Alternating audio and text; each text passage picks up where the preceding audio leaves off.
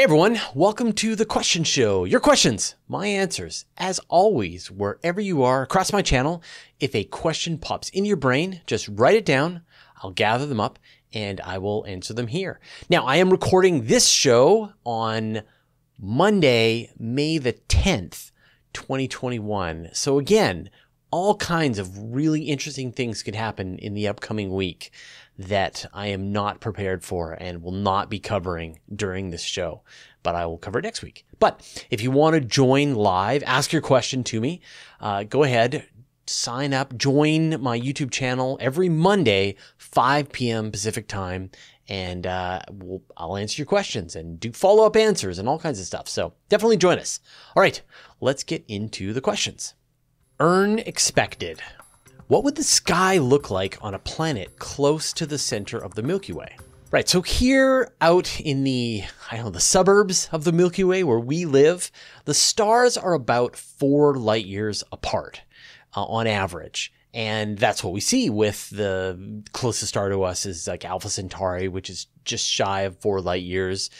But as you get closer and closer to the center of the Milky Way, the stars get closer and closer apart until they're an average of like a light year apart. It's sort of, you have a similar situation in globular clusters where the stars are really close on average apart. Now, the intense radiation that's going on from all those stars makes it a not very habitable place. And so astronomers think that in fact, the center of the Milky Way isn't very habitable because of all that radiation. And astronomers also think the outskirts of the Milky Way aren't very habitable because there's just a lack of the heavier metals that are required to create terrestrial planets, sort of in that in between zone where probably you've got habitable planets. But let's just say that there was some planet that was able to survive all of that radiation and life was able to form and be able to sit there and look out. Yeah, you would see a sky that was filled with bright stars. Many, many, many more. I mean, we've only got 10 stars within 10 light years of us. But if the stars were like a light year apart, you would have, and I kind of can't do the math in my head, but you would have, uh, you know, magnitudes more stars in the sky. And so you would have this like bright night sky all the time. Uh, there's a great book called Nightfalls written by Isaac Asimov that talks about this idea of this planetary system that has multiple stars. And so the people on this planetary system have never experienced darkness at night. And finally, there's like this time when all of the stars are over the horizon and there's this eclipse and, and people freak out because it's dark. Uh, so it wouldn't quite be that. You definitely have day and night, but you would have a night sky that is just jam packed with stars. You know, people always ask me if there was places you could go in the Milky Way to just sort of see what it would be like standing on a planet that is close to the center of the Milky Way or standing on a planet that's in a globular cluster and seeing a night sky with, with multiple number of really bright stars all the time would be kind of amazing. Uh, the other thing is, is that depending on how close you are to the supermassive black hole at the heart of the Milky Way, you're going to see these stars moving fairly rapidly from year to year. So in our case, the the stars in the sky seem they don't even move. Like they've you know, you have to wait tens of thousands of years to see significant movement of the stars. You know, you can measure the movement, but for us to really appreciate them. And yet, if you were at the center of the Milky Way, the stars would be whipping around. And so you would over, over a lifetime notice a significant change in position of some of the stars that are close by. Again, depending on how close you are to the center of the Milky Way. So yeah, it would be pretty amazing. Matthew Nebel. Will Rocket Lab's Neutron rocket be able to compete with Falcon 9? Is there any reason a paying customer would choose Neutron? I, I, think there's lots of opportunities for rockets to compete with the Falcon 9 at this point. Still, uh, you've got rockets that are very reliable, things like some of the stuff from United Launch Alliance. You've got stuff where you've got, uh, you know, the European launches, etc. Rocket Lab is really trying to go after the smaller launch market, the the small sat stuff that's in the multiple hundreds of kilograms. The Neutron is there is that next stage up rocket. So it'll all be, you know, depending on how they differentiate themselves from from what SpaceX is doing with the Falcon 9. But the reality is that SpaceX has already mostly planned to abandon the Falcon 9, abandon the Falcon Heavy, and move on to the Starship. And that's where future rocket companies are going to have a really difficult time competing with what Starship does, assuming they can make these things come back from low Earth orbit. Because I've mentioned this several times in the past that the the double whammy with with Starship is that it's fully reusable, and so it actually makes it a very inexpensive rocket to launch and maintain.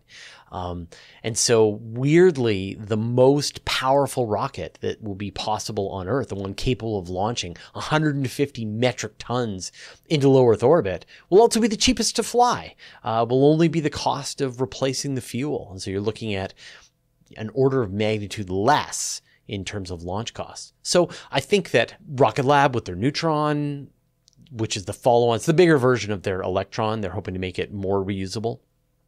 But it's all in the same bucket. You've got all these other launch companies. They're all having to deal with the elephant in the room, which is Starship. And up until this point, Starship has been kind of hilarious, right? They they fly and they explode on the launch pad. That's what they do. Uh, but now one landed and it didn't blow up, much to everyone's surprise, possibly even Elon Musk's surprise. And so I think at this point, we're looking at an attempt at an orbital flight later on this year.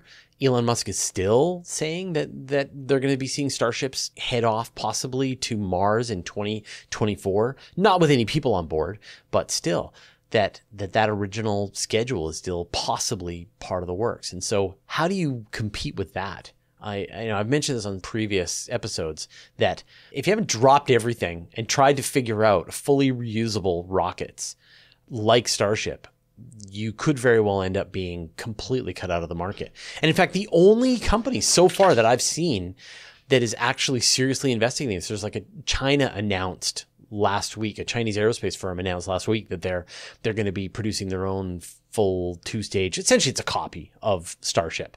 And they they drew it. You know, they showed us a, a, a render of what it's going to look like. That's it. That's the only company that I've even seen say that they they are even contemplating what Starship is going to be doing. So I think unless somebody and I guess it made like nobody's willing to take the risk to say, okay, fine, what Elon Musk is planning and Starship is planning or Space SpaceX is planning is serious. Um, they're all going to just be caught without a market. Sean Marson. Does every star have its own Oort cloud? Do we know anything about the contents, dimensions of other stars' clouds? Do they vary with the size of the star? Thanks. Of course, the tricky thing with Oort clouds is that we aren't entirely sure that the sun has an Oort cloud, that our solar system has an Oort cloud. The Oort cloud is this spherical cloud of comets that's theorized to be out there surrounding the solar system. And it's theorized because it's gigantic. It stretches out like two light years away from the sun, pretty much halfway to the nearest star system. So in theory, these stars, if they have all have Oort clouds, they overlap one another. And the only way that we know that we have an Oort cloud is that we have comets that fall into the inner solar system. And when you measure the orbit of these comets, they appear to be on some gigantic orbit that takes them past the sun and then all the way out to 20,000, 50,000 astronomical units away from the sun. As you can measure this orbit. If you see enough of them, and they all seem to come in, in many different directions, you make the assumption that there is this vast cloud of icy material out in the outer solar system. But they're so far away, we can't measure them directly. We just measure them when they're falling in. So to not be able to measure them when they're close, it's really tricky to try and measure them around some other star system. Now, the assumption is that they're there. And of course, with, say, Comet Borisov that came through, an interstellar comet, clearly comets are being generated in other star systems and making their way into the solar system. Now, that said, Kuiper belts have been detected in other star systems. So the Kuiper belt is this other belt of icy material that's closer in to the sun. And so it's warmed up a little bit compared to the Oort cloud and it's more dense and the occasional vast icy ring has been detected in an exoplanetary system. So it's probably going to be a while before we actually have like direct evidence that there is an Oort cloud surrounding the sun, not to mention finding one around. It's only when things are colliding with each other, heating up, do we actually get any kind of like direct evidence that they're out there. Strange Quark Star. Do you think Elon Musk's promise of getting the cost of a trip for colonization down to that of a small house is realistic? And if so, at what timescale? Sure. Yeah, I think it's realistic to get to the point that you can send a human being to Mars for a few hundred thousand dollars when you sort of imagine if they're going to put 200 people on each starship and when you multiply that by multiple hundreds of thousands of dollars per person you're in the what billions range. So it's it's a realistic amount of money. Uh, the question is like what's there waiting for people when they get to mars? It's like you could book a one way trip to Antarctica right now for, say, $5,000. You know, maybe you could fly down to Argentina and then book a trip on a boat, some icebreaker, and then go down to Antarctica. And then you could just not get back on your boat and live in Antarctica for as long as you can. So it's not about the getting there, it's about the having the uh, infrastructure there to support your existence while you're there. And that part, I think, is going to cost more than a couple of hundred thousand dollars per person to be able to support that. We're looking at millions of dollars and decades to get to the point that we'll even have enough infrastructure to support a fairly small science station of astronauts that are permanently on the surface of Mars. But give it decades, give it hundreds of years, and eventually more and more people will be going to Mars for various purposes, and eventually we'll be living on Mars. Escape MCP. Fraser, what's the next cool space thing happening that you're excited about? GWST, anything sooner? Nice dig at my Canadian accent. Escape MCP. Um, yeah, listen, I mean, it's funny. The the ones that I was most excited about have recently just happened. So we had the Perseverance arrival at Mars. We had the Ingenuity helicopter doing its flights. We had the launch and landing of a Starship, which was pretty great. But there's a lot of big things still happening over the course of the year. Now, you did pick the big one, which is the launch of the James Webb Space Telescope on October 31st, 2021. It will launch. I think the other thing that I'm most excited, I don't know if it's going to happen this year or it's going to happen into next year, and that's going to be first light for the Vera Rubin Observatory, which is, of course, this giant 8.4 meter telescope that's going to be scanning the entire night sky every few days and will show us just how the universe changes from night to night in ways that we never expected. It's going to find comets and asteroids. Maybe it'll find Planet Nine. It's going to find supernovae. And then it's going to find stuff that we didn't even know were out there, which is going to be exciting. I think to sort of follow on with Starship, of course, if Starship does its next launch and actually is able to make it to orbit over the course of this year, that will be the one. Like Starship going to orbit, returning to Earth, landing safely that will be the biggest, most eventful moment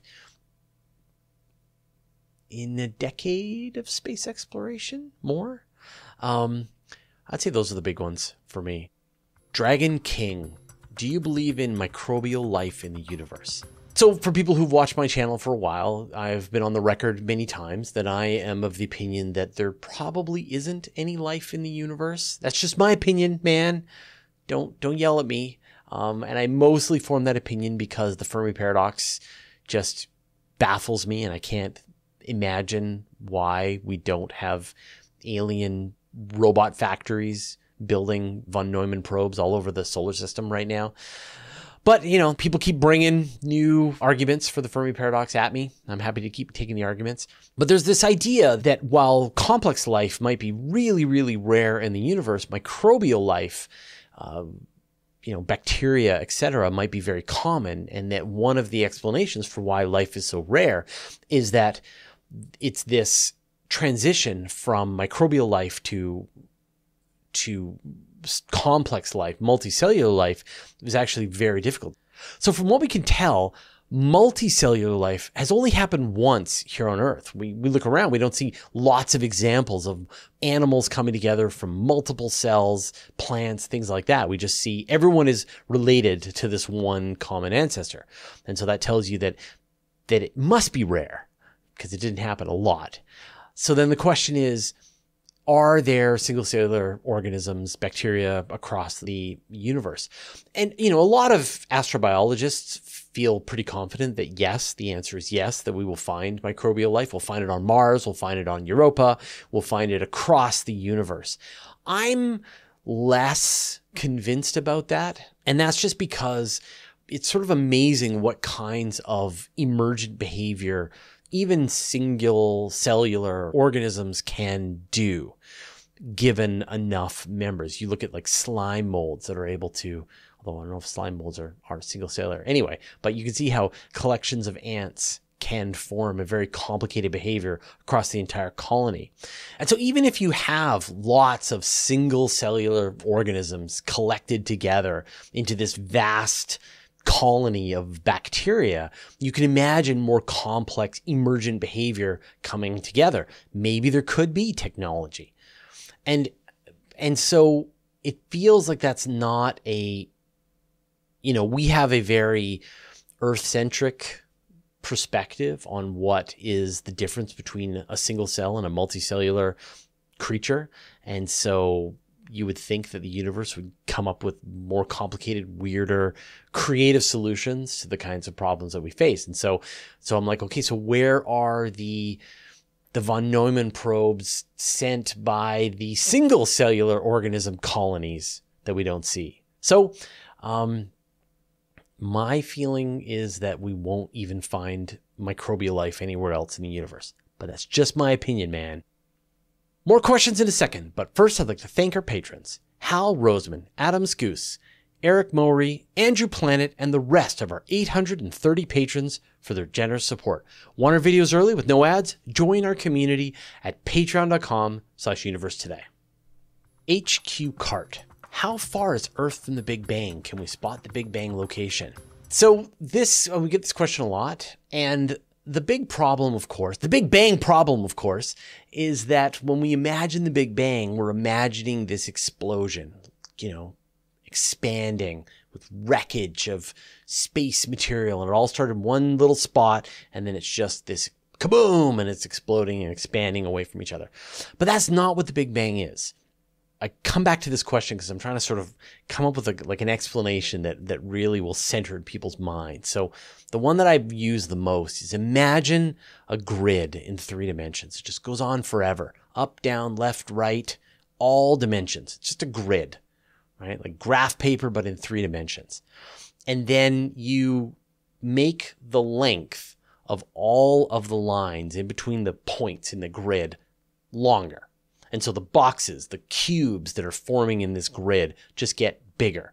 And so if you're at a galaxy that's on one part of one box in this grid and, and someone else is in a galaxy, it's another box in this grid. And as the grid expands, that looks like that galaxy is moving away from you. And no matter where you go, if you're on the other side of that grid, if you're on a different box, everywhere you look, everything seems to be moving away from you. And so it's not an explosion, it's an expansion of space. And the one possibility is that the universe, even back at the beginning, was infinite. And so this grid just went on forever in all directions. Just that the, the, the gaps in the grid were very, very tiny. Um, but then over time, they got bigger and bigger apart. The other possibility is that the universe is finite, but then it just wraps like a like a three-dimensional game of asteroids. You go out the top and you appear on the bottom, you go at the front, you appear in the back. So, so either imagine a three dimensional game of asteroids, which I know is kind of hard to do, or imagine that just this grid just goes on forever. It was infinite at the moment of the Big Bang, and it's still infinite. It's just that the size of the grid, the, the boxes in the grid are getting bigger. I don't know if that helps. So we can't spot the location because the location was everywhere that every part of space, where you're standing, where I'm standing, Andromeda, everything was all part of the Big Bang. The Big Bang was everywhere, all at the same time. Sergio Botero. Why was the Sun Earth L2 point chosen for James Webb instead of positioning the telescope at geostationary orbit such that it would always be eclipsed by Earth? The Hubble Space Telescope is in low Earth orbit around the Earth. And that gives you a bunch of advantages very quick communication time. You can fly up and service the Hubble Space Telescope, but it gives a bunch of disadvantages. One of which is that the Earth is in the way of half of the sky that you want to see. The other problem is that as you fly around the Earth, you go into the sun and then out of the sun. So you're heated up and you're in darkness. These are problems. And so when uh, NASA was trying to figure out where they were going to put the James Webb Space Telescope. Because it's an infrared observatory, they needed to put it in a place that is very stable and can observe the sky and always keep the sun in the exact same spot of the sky. And so they chose the L2 Lagrange point. And so the Lagrange point is this gravitationally stable place that is sort of the interaction between the gravity of the sun and the earth one Lagrange point is in between the Earth and the Sun, and there's a lot of spacecraft that are put there. The L2 point is on the far side of the Earth. So it goes Sun, Earth, L2. And so by positioning the telescope there and putting the sun shield directly sort of facing the Earth and facing the Sun, you've got the two brightest objects, three brightest objects in the sky. You've got the Sun, the Earth, and the Moon, and they're all blocked from your point of view of the telescope. The telescope is kept in shade by this giant sun shield. And so if you put the James Webb in a geostationary orbit, then you're going to have some combination. Sometimes the earth and the moon are going to be in your way. Sometimes the sun's going to be in your way and you're constantly be having to shift James Webb to try and keep that sun shield in front of the hottest, brightest objects in the sky so that you can keep it cool. But if you go out to L2, you can just block everything you need. Now you're not actually going to be in the shadow of the earth when you're out at L2. L2 is a fairly large region that you're going to be orbiting around within, but you're going to be able to keep all the bright light pollution to one spot that you cover with the sun shield and then you don't have to look at it. Kyle Hunt, does SpaceX need NASA to achieve its goals?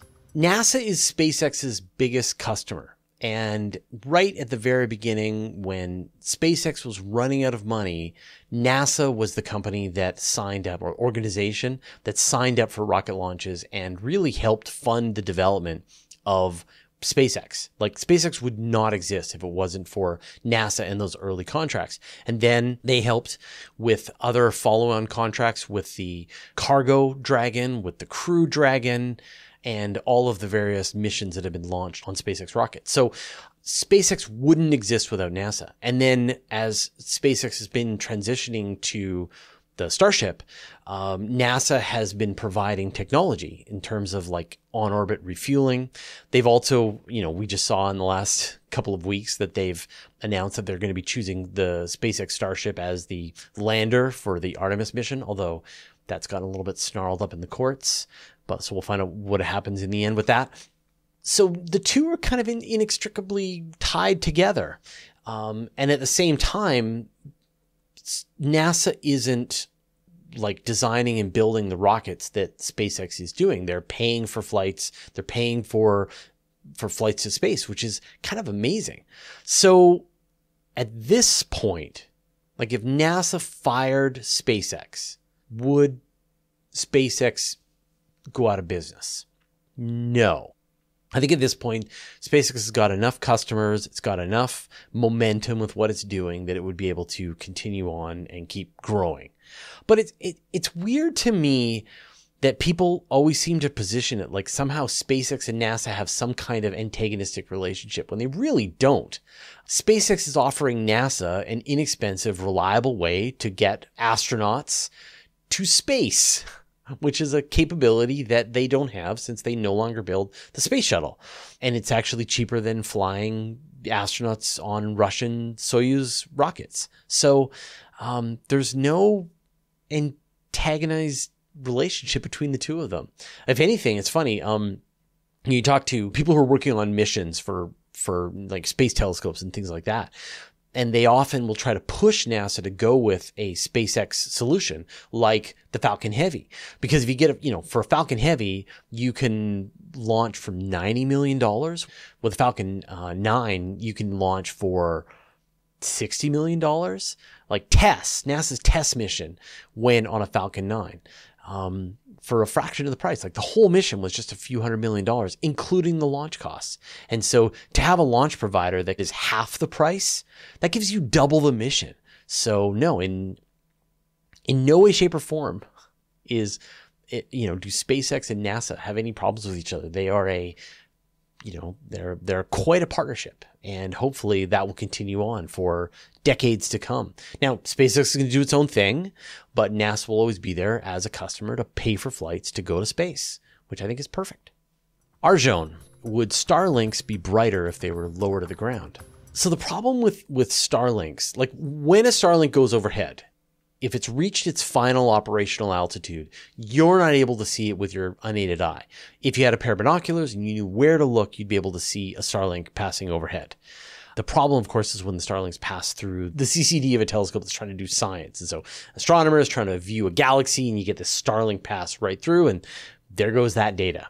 But the Starlinks are actually only visible when they're illuminated in the sky when it's nighttime. And so that's only a problem right after sunset and before sunrise when you've got this gap. That's sort of the time that you can mostly see satellites. And then as the rotation of the Earth carries you into the shadow of the Earth, then you can no longer see the satellites overhead. And it's the same thing. And so, in fact, the number of starlinks that observatories are going to be able to see depend on their latitude. You know, if you're close to the equator, you actually don't see a lot of satellites because essentially the satellites go into the shadow very quickly. But if you're really high to the north or really far to the south, like in Chile, then the Starlinks make a fairly long trail. And in some cases, they're there for the entire pass. They're essentially illuminated the entire time that they're flying overhead.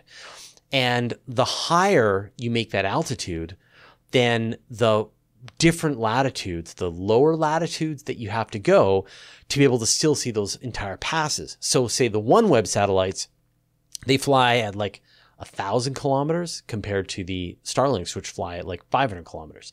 And so the OneWebs are actually visible for their entire pass for many parts of the of the Earth. But because the satellite is farther away, it's less bright in the sky. And so you've always got this balance. And so, yeah, if you flew your satellites at a much lower altitude, they would be vastly brighter. Like they would be, you know, you'd see them down on the horizon, even with the unaided eye, but then they would zip into the shadow of the Earth a lot more quickly. And so it might be, and I, you know, I'm really just spitballing here, but it might be that the solution is fly the satellites lower because then you have less time that the satellite is illuminated in the sky. If you're just 200 kilometers up or 300 kilometers up, then maybe you're actually going to be able to mitigate the, the light pollution problem from the satellites. This is an idea that I'm kind of mulling around in my head, and maybe I'll, I'll talk to Casey uh, later on this week about this. Just this idea that, in fact, it might make a lot of sense to fly our satellites lower, closer to the Earth. It's safer from a space junk problem. It's better from a communication standpoint. Uh, as long as you can have some kind of, say, air breathing ion engine or even just a very efficient propulsion system, maybe it makes the most sense to fly the satellites low as opposed to flying them really high. I, I really need to investigate this more deeply. So that's why I want to take that question. Six Bob Ohms. NASA said one nuke won't stop an asteroid, but what about 1,000 nukes in waves? So the problem with shooting a nuclear weapon at an asteroid most of the time is that it won't do anything. They're an enormous amount of mass in an asteroid, even something that's fairly small. I mean, they're they're the mass of a mountain or more. And then to sort of worry about whether or not you can actually change the course of an asteroid using uh, a nuclear weapon is is laughable. The thing that you can do is that you can try to break up the asteroid. And so, for example, the thing we've really learned about is, say, some of these asteroids like like Bennu or Ryugu, that they're actually just collections of debris held together by their mutual gravity. And so, if you could blow them up with a nuclear weapon so that they scatter into this giant cloud, if you've got enough time, then before, if you just had this one object or collection of objects that was going to hit the earth in one location, now you've created this spray. Some of this is going to hit the earth, some of it won't because now it's more like a shotgun blast as it's going past Earth. So it all really depends on on how much advance warning you've got, how much time in advance of when this thing is going to strike the Earth. You try to hit it with a nuclear weapon. Um, you want to have it hit the surface and pretty much vaporize on the surface of the of the asteroid to then create a thrust in whatever direction you want. Uh, you don't want to sort of blow it up relatively nearby, but just in general, if you're trying to protect the Earth from an asteroid, time is the thing that's most important. The sooner you can take action, the more advance warning that you can get, the more orbits that you've got to work with, the less damage you have to do to it to try and shift its orbit to turn it from a dangerous asteroid into a safe asteroid. So really, early detection, like so many things, is the key. On Canader, can we make a telescope the size of the Earth's orbit? Yeah, we can. Um, and it wouldn't be that difficult but it wouldn't be a telescope as you probably are imagining it. So the technology that we want to look at is this idea of interferometry, that you can combine the light from multiple telescopes. If you have a telescope at the North Pole and you have a telescope at the South Pole, like we did similar, sort of with the Event Horizon telescope, you can have those two telescopes observing an object at the same time. And instead of just having the combined light of the two dishes, as long as you can line up the wavelengths perfectly, they'll act like a telescope that is the size of the entire planet Earth. So it's as if you had telescope all in between that were filling up from the top of planet Earth to the bottom of planet Earth, one big telescope. And all you need is just those two telescopes, one at the top of the Earth, one at the bottom of the Earth, and that acts like a great big telescope. Now, what that allows you to do is it allows you to it gives you um, resolution. So it allows you to essentially see, like, you know, say you had a supermassive black hole that you were looking at, you would be able to resolve where the black hole's event horizon begins because it's so bright but it doesn't give you light gathering power. So you still only get the light gathering capability of, of the two, of the combined light of the two telescopes, but you get that resolution because of their distance.